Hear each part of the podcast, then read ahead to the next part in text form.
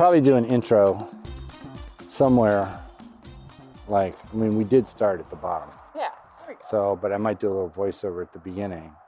Okay, folks, this one is a little different. Susanna Harris is the recipient of the SAMPS Young Person of the Year Award for 2023. For the last few years, I've sponsored that award and interviewed the winners on this podcast. Susanna's already been on this podcast, which is not disqualifying, but I had a different idea this time. We both live in the San Francisco Bay Area, but had yet to meet in person. I mentioned once in a conversation that I'd gone for a long walk on her side of the bay, and she suggested the next time I was in the area, we could meet up and go for a hike. This seemed like the perfect opportunity. I suggested we go for a hike and I would record parts of it on video and we'd do an interview somewhere along the way. So this one sounds a bit different, not least of which is my huffing and puffing because the Dipsy Trail on Mount Tamalpais is way steeper than the hills on Mount Diablo where I live. Had I known, I would have asked Jimmy Chin to do the videography. Look it up if you don't know what I'm talking about. Anyway, here's our conversation at the top of that climb. And if you're listening on your podcast app, you should also visit my Substack to see the short video from the beginning parts of our trek. You told me about how you got interested in science, picking up rocks, tide pools. Do you have, like, was there a teacher in high school who made an impression? Yeah, actually. It's like, I'm never going to remember her name. Yep, Mrs. Bing. She taught AP Bio, and that's where I got interested in microbiology. I think, like a lot of people, I thought I was going to be a dolphin trainer or something, and then I thought I was going to be a veterinarian, and I really knew I was never going to be a human doctor. I don't know why. And one day in AP Bio, junior year probably, we spent a single day on microbiology, on bacteria. And I just was like, this is the coolest thing I've ever heard about. I don't really know what I would do with this. I don't know what you can do with thinking it's neat, but the fact that everything in the world was covered with it, I don't remember exactly the number of days, but it wouldn't take very long for the earth to just be covered with gunk if all the microbes disappeared, and we wouldn't be able to eat food. Like, everything would fall apart. And the fact that I'd cared about science for so long, cared about biology, and didn't realize it, I guess it kind of meant that there was probably some space to play. But she was a really good teacher, gave us a lot of room to kind of mess around, and she just trusted us to teach ourselves a lot. It's not what I thought you were going to say about microbiology. Oh, it's different than my experience. Yeah. Like, I didn't set out to be a microbiologist, although I will say I did tell somebody this at the meeting last week. Like, the thing that got me in sort of interested in microbiology before I knew I was going to be one was The Andromeda Strain, that movie. Have you ever seen it? I saw part of it a long time ago. Michael Crichton, the same guy who wrote Jurassic Park. Yeah. This movie came out in the 70s about a satellite that came back to Earth, and it was contaminated, and it killed all the people in this town except for an old guy who was drinking squeeze, he called it, sterno, and a baby who was crying constantly. And they had to figure out, like, what kept these two people alive. Yeah. Anyway. What kept them alive? I think you can spoil it. Yeah, okay. So it was something about carbon dioxide in their bloodstream. Like, the baby was hyperventilating. And so their bloodstream, I'm guessing, was basic or acidic. Don't check me on that. Anyway, it was the pH, and that's what kept them alive. But I remember, they called in all these experts from all over the country to go into this underground bunker in Nevada or something. But when I got into microbiology, it was the fact that you could figure out what was going on genetically by what grew or didn't grow on a plate. And know that these things are happening, but you will not. All you see is a colony. Mm-hmm. Did it grow or did it not on whatever? It's pretty wild. I've done enough screens and selections to have a lot of feelings about those plates. But yeah, I mean, it's I love that your origin story was like, the world is ending, we have to fight it. Intense. It just seemed cool, right? It obviously, cool. It seemed cool. I enjoyed, I'm the person in the lab, it was just pure curiosity for me. Like, yeah. I've told some people this, like, I am not out to cure anything. I hope we do. Yeah. But that, to me, it's just figuring stuff out. But, it's just fun. How did you transition to the kind of, where was that? Well, genetics was graduate school. So after undergrad, I went to Utah. That's where I did graduate school. And then when I left Utah, this is a long story. This will not all make the cut. I moved to California. I got a job doing environmental testing groundwater in gas stations that had leaky tanks. Yeah. And then I got a job at the Livermore Lab. Then I went down to Santa Barbara to help Mike Mahan get his lab going. Then I left science. I probably told you this, for 6 years. Yeah. Taught sailing in Berkeley. I taught at Berkeley in the marina. In the marina. I'm sure there were some students there. You know, there might have been. Well, there were some professors. Actually, a professor that my graduate school professor said, oh, she'd go work for Jasper Ryan in Berkeley. And one day he shows up and he's on my boat. And I taught him how to sail, and we became friends. Yeah. So that was cool. And then I got a job at Varian in marketing because I could write reasonably well. And here we are. Yeah. It's pretty, like, I don't know. It's one way to look at it and just be like, wow, that jumped around a lot. But then also there's some through lines. There's some pretty clear. There are some through lines. I mean, I'm still honing on something. Yeah, I have no idea. This, really. I mean, I just like telling stories now. I mean, so many people have good stories to tell. Right. And science communication, it's funny. I've been thinking about this a lot today. So I want to ask you about, like, science communication as opposed to marketing. I used to, you know, that which is what I nominally do, but I'm starting to see the value of science communication beyond educating people about science to appreciating the importance of science. What do you see? Yeah, kind of where do I draw the line between science communication, marketing? Is there a line? Doesn't matter. Well, I guess first, I think there is a line between marketing and lying, right? Like, that's kind of a question that a lot of times, if I'm talking to somebody who's never been interested in the space, they're like, "Do you just lie?" Or, no, definitely not. That sounds really awful. But you think about, like, marketing for me is, you want to sell something on eBay. You set it down in front of the camera and you turn it a little bit. Maybe you turn on a light. Maybe you turn off a light. You kind of you let it look its best, right? Versus lying is maybe you add something in, or you change the color, you manipulate the photo to block out that there's a scratch. This is more about show its best side. And so I think, marketing versus lying. Lying is when you know that you are convincing somebody of a story that's not true. And there's a fine line, but I think that if you're doing the right thing in marketing, you're focusing them on the thing that you want to focus on, not obscuring the pieces that you don't, or just flat out lying about it. Where I think that science communication continues onwards is encouraging basically that person to wonder what's on the other side of the object, is to turn it around for them and show them, and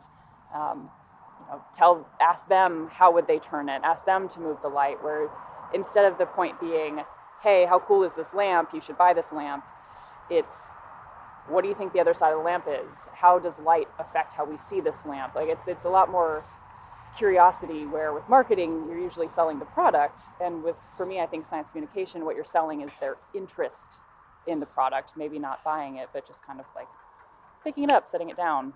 And if they buy the lamp, then I think they're going to be a lot more excited about it anyway. Right. I did not see you going down the road of lying versus marketing. But I understand. I think we talked about this when I interviewed on a podcast. Yeah.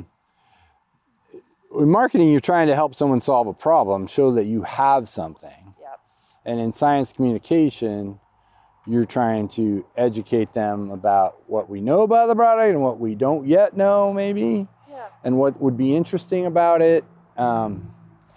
Where I was going, so a year ago when I got to interview, I interviewed Peter Hotez at the Welch Conference, and his keynote was all about the growing anti-science movement, to where people, specifically he, are being attacked and have their lives threatened simply for doing science and making decisions, or helping, you know, contributing to decisions that some people didn't like, but there's no secret plan for world domination. We're all doing our best. And so now, you know, I've been thinking the last few days that companies should take more of an interest in science communication beyond their own products, like just like getting behind the value of science and beyond the healthier, cleaner, safer thing, but just saying these things are cool. We like science. This is what scientists do. And here's all the things that, you know, science things, as one of the guys I interviewed said, you can't go through your day without something from science that has been done in the last 50 years. Your phone, your GPS, your blood pressure medicine, the list, right? I mean, your windshield wipers. Your windshield wipers. The radio. Yeah. Yeah, it was just a book I'm reading right now that I really like is called Where Good Ideas Come From, and I cannot remember the author's name. He's written a bunch of other stuff too that's fantastic. But the whole idea is, you know, what leads to these big thoughts and these big creation moments, and a lot of it is people communicating with each other and communicating about the problems as much as the solutions, right? I think a lot of conferences, or I mean, conferences to me feel like the marketing aspect of science, where you're going out there, you're saying, look how cool this is. Like, a lot of it should be communication, but yeah, that's a little bit heavy on the convincing part versus the conversations you have maybe in the lobby or in the lab or something. That's supposed to be about, yeah, like you said, well, what don't we know about this thing? Usually you're up, if you're up on stage, you're saying, this is what we know, this is what we're doing, you know, ask questions about that. But yeah, it seems like most good ideas, they come from a lot of different people coming together and seeing a problem from all these different viewpoints. And I think if there were more people who understood what the problems were, we're so focused on explaining what the solutions are, but if they understood what the problems were and why the vaccine's not perfect and why we don't have a cure-all cancer treatment and, you know, why we can't build airplanes that land directly up and down and no atmosphere, then it doesn't feel like a conspiracy. Then it's like, oh, maybe I can help. Maybe my random thought can be helpful. People like to help. Right. Yeah. I mean, this was a pretty big week. It just occurred to me, the first cell therapy, as I was corrected on Twitter. I wasn't corrected. Somebody got corrected. It's not a CRISPR therapy. It's a CRISPR-generated cell therapy for sickle cell. Yep. Pretty phenomenal. Yep. I mean, that's, if you are a biologist, sickle cell is about the first genetic disease you learn about, which I learned about, you know, 40 or 50 years ago. And now, finally, somebody's, gotten a treatment for it. Wow. It's funny. That is the thing that you learn really early. I guess it's a pretty easy genetics issue, right? Like, we know, isn't it just one gene? Yeah, it's one gene. I think the reason it's a good educational thing is, why is it still around if it's so bad? But having one copy of the gene is protective against malaria to a degree, at least. Having two copies is really bad. Yep. So, regardless. Yeah. And that leads into, why does cancer exist, right? Like, why would our cells mutate fairly regularly, right? You look at cancer rates as we get older, it's a lot. And then you think about how biology and evolution work, because it's not all perfect. You know, if every cell did exactly what it was supposed to do and divided exactly the same way with all the right pieces, we would have one type of cell, if any. And so understanding one piece of biology and going, something that can be a really big issue if you have two of these genes can be really advantageous in a different situation. It's just unlocks a lot. Cells want to grow. I mean, yep. Cell's going to grow. Every animal, every organism wants to reproduce. The cell wants to reproduce to a degree, right, with some regulation. But at some point, maybe, obviously the mechanisms are there for that to get loose. Yep. Yeah, on purpose. And I often wonder, this is a downer, I'll probably edit it out, but I always think, like, when I think about longevity, which is an area of science, I'm all for living healthier longer. Will we discover diseases that we haven't even imagined when people can live to be 120? Yeah. And first of all, let's say, you're going to live to be 80. Well, whatever condition you're in then, do you want to be like that for the next 40 years? So we got to start a lot earlier keeping people healthy to make those extra 20 or 30 worthwhile. That's true. Yeah, I'll be 70 when it starts. I'm like, do I want to stay at this? I'm all for, I do think we should spend more effort on, keeping people healthy as opposed to, but it's more exciting to look for cures. Yeah.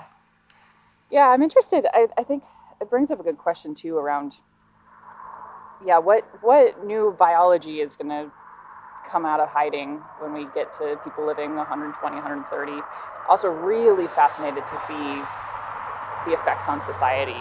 I think that's where we've seen when biology or science moves really fast, makes a big significant difference. That's usually, a lot of times the biologists and the biotechnologists aren't really having that many conversations with the sociologists, right? And we don't know. We can't predict what's going to happen. So what's going to happen when our entire global age shifts 20 years? Right. And I don't know. I'm not going to predict that, but I agree. I think the idea of a lot of people are focused on health span. That's one of the terms, right? Yeah. How long are you healthy for? But then the thing for me about longevity research or health span research or whatever is I'm like, isn't most medicine health span? Yeah, hopefully. If I don't have cardiac disease, if I'm not dealing with asthma, if I'm not dealing with foot fungus that's going to kill me or decrease my quality of life, isn't that health span? Right. Speaking of the sociologist, have you heard of this guy, Peter Ziehan? I think his name is. Yeah. Who wrote a cheerful book called The End of the World is Just the Beginning, just talking about demographics and the challenges that presents for countries where the older population outweighs the younger population and the problems that presents. And yet the flip side of that would be to have more and more offspring, which is, just kicks it down the road in a sense. Like, I don't know the answer to any of those things, but it's just an interesting thing to realize there's way more than just staying healthy to not only for your own quality of life, but for whatever country you live in, your national quality of life. Definitely true. I don't know. I think about this sometimes. Would love to hear your thoughts, but I can't tell what's more exciting or scarier, the idea that we're going to constantly create new problems or that at some point we're going to be able to solve all problems. I don't know. What do you think? I used to think, and I won't say that I don't anymore, but we've been pretty good at solving problems. I don't want to rely on that. I'd like to prevent some. But, so far, we've done a pretty good job. I mean, I just think it takes a lot of people thinking and arguing and figuring it out.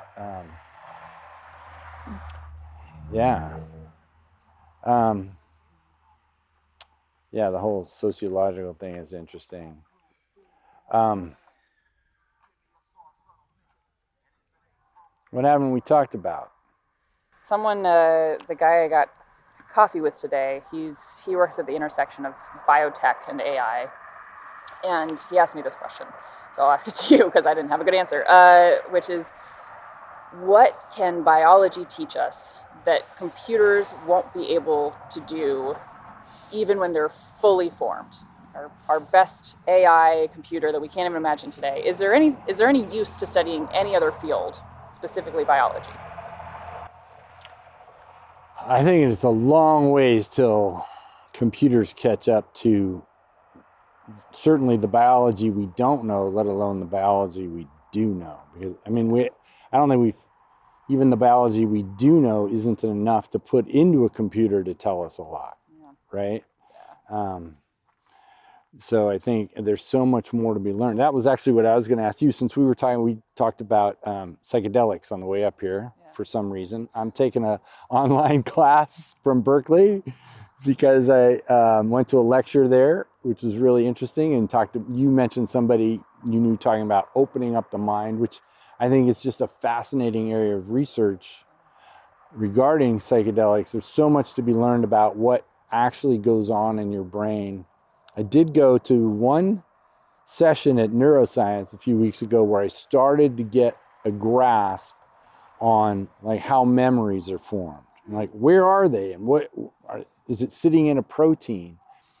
All I learned that was a takeaway is that while organisms are learning, specifically animals with brains, there's a lot of transcription that's going on during that moment, which I didn't imagine. I thought it would be more at a protein level and transmitters and whatever, but there's actually a lot of translation going on as well, protein translation. So the act of learning is making things happen at a really basic level in your brain. Now, what that stuff is, I don't know. All they said was, this is happening. Huh. And that's just a peek into where to look, but no answer there. But I think that's to me what's exciting about the possibility of being able to study psychedelics and how what they're doing, might provide a window into what goes on in your brain and how we perceive things. I don't know it. I know less about neurobiology than I do about biochemistry, which is not an endorsement. So. Huh. You told us a little bit about your job. Do you want to? So I watched your video for the SAMPS Awards. Mm. Is mental health a topic we should talk about for scientists? Yeah, definitely. Yeah. Is mental health a topic? Well, yeah, I think, I think there's this interesting dynamic that happens when you talk about mental health with scientists. I usually see kind of two reactions. People either go, wow, really important, let's talk about it. And it doesn't necessarily indicate anything about them or the people they've worked with or anything. Or they go, I really don't know what that has to do with anything. It's, there's your job, there's your life. I haven't found any correlation between that and the type of person, but it's, I think it's something that we need to be thinking about. You think about it as a scientist. The one part of yourself that you have to be using all the time is your brain, right? It's how you think, it's how you make rational decisions, it's executive functioning, it's logical reasoning. There's a lot of really great scientists who have other situations where some other part of their senses, some part of their body doesn't function the way that most other people's does, and they still can do really fantastic science. Your brain has to be doing its thing. And for a lot of scientists, there's a benefit to being excruciatingly logical, and there can be a benefit to being really pessimistic. There can be a benefit to being kind of antisocial in a lot of cases. So I think science does sometimes attract really interesting, unique personalities. It also attracts a lot of people who might have some level of neurosis, and like on a technical level, not just like, oh, they're neurotic, but like dealing with neurosis, dealing with kind of constant introspection, constant negativity, constant anxiety. There's a benefit to anxiety when we want to do something big and scary. You know, our body kicks in, we're going to run away from a mountain lion, or we're going to do something in front of an entire group of people. That can be helpful to have that adrenaline. But being anxious on a day-to-day level, that's not actually helpful. And same with, there's a huge benefit to not being constantly going, constantly trying to find a new space to settle down, constantly redefining your existence. But when you get to the point of depression where none of that sounds interesting, you don't get joy out of anything, that's not helpful. And so I think, especially for scientists, you end up with this area where people have these incredible minds that don't get taken care of in the same way. And sometimes we just glorify these scientists that are completely isolated and might be in a lot of ways miserable, or in a lot of ways making other people miserable. And maybe it works for some people, but I personally just don't think it leads to the best science. We know that the best science happens when a lot of people from different backgrounds are thinking about the same problem, when they're communicating. And it's really hard to do that if you are struggling with mental health and feeling like you're not good enough, or feeling like you can't be your full self. I was thinking, like, science is hard. I'm wondering, as you're speaking there, I'm thinking about, do we overlook it because we're looking at people who have already had some reasonable level of achievement, and we would perceive them as being together, able to solve problems, think about things, but maybe thinking about things is part of the problem, right? Like, as you were saying, and they don't get the support they need. For me, the hardest part was graduate school, besides too many distractions in Utah,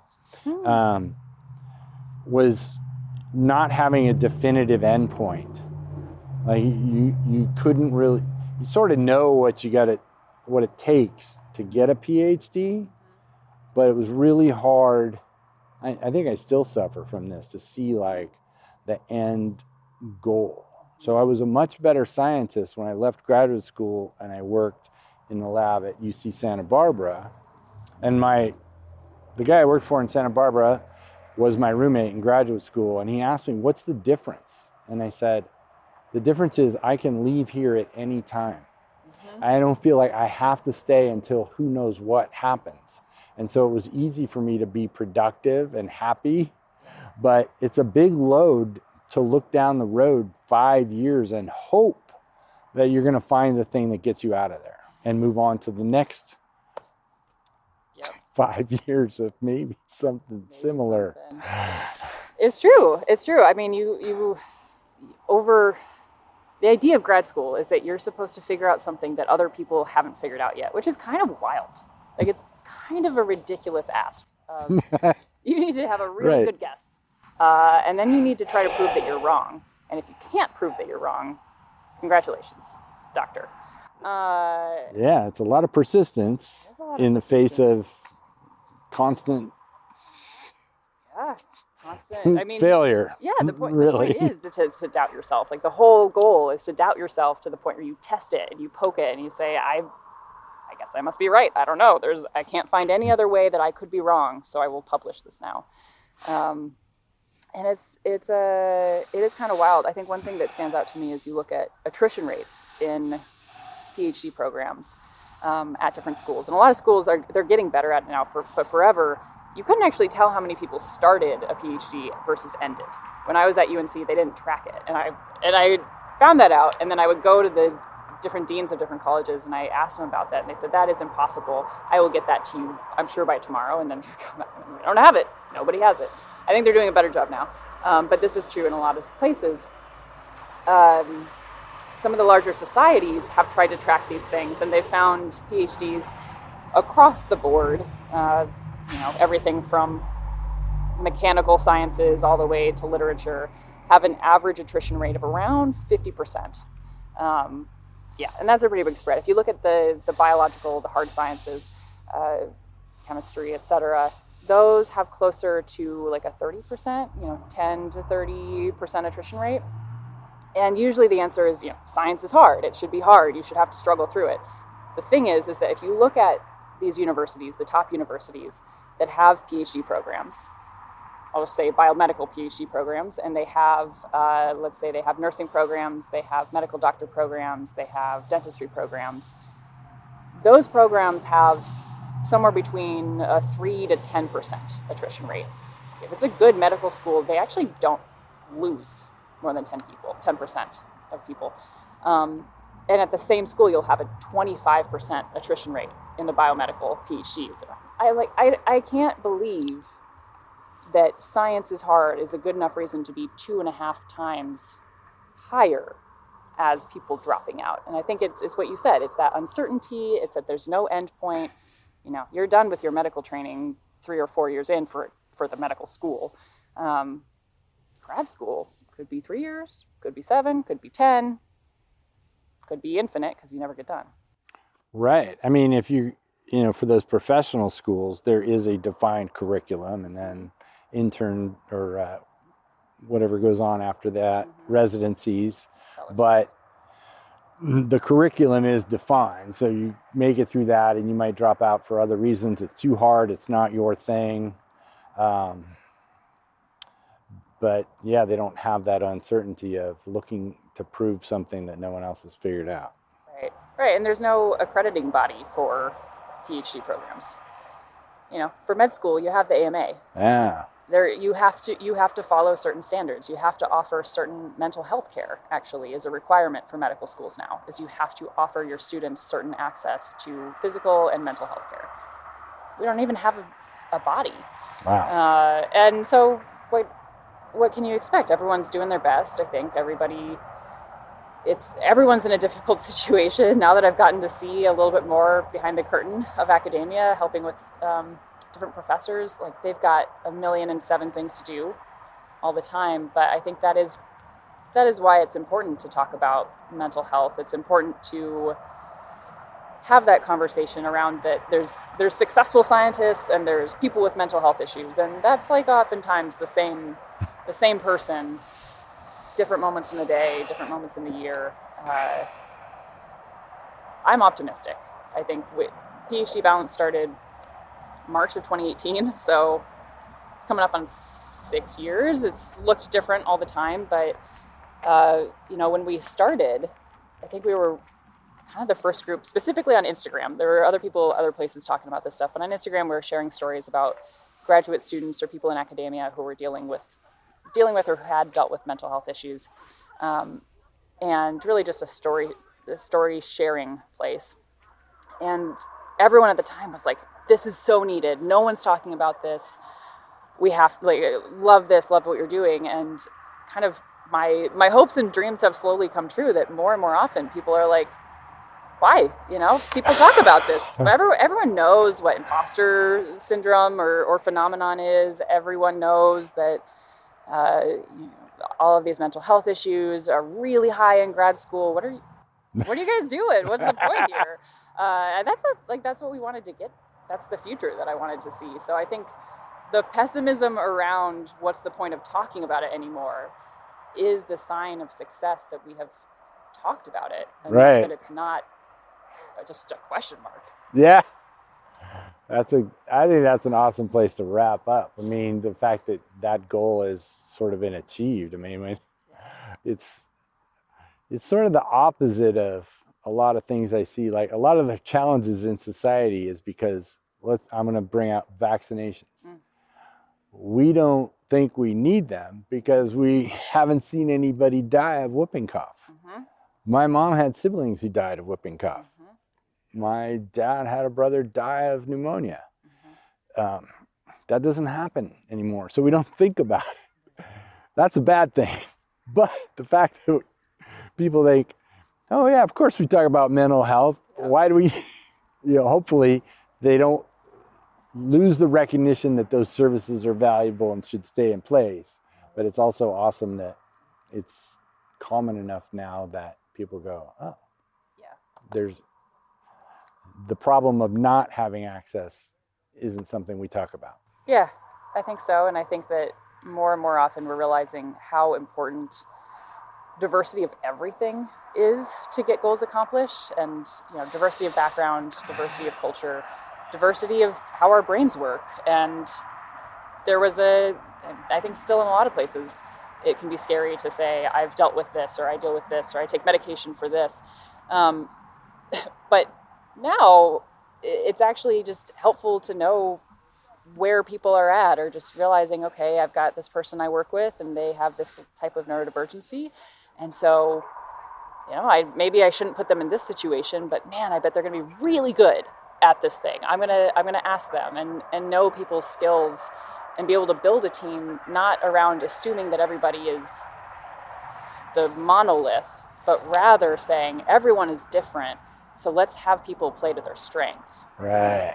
I don't know. Maybe I'm a little too optimistic, but no, I think that's a good point. I mean, most of us, by definition, live in the middle of the bell curve and assume that because this is how it is inside my head, that that's how it is inside your head. Mm-hmm. And there are plenty of people who are not in the one standard or two standard deviations. That's still a lot of people.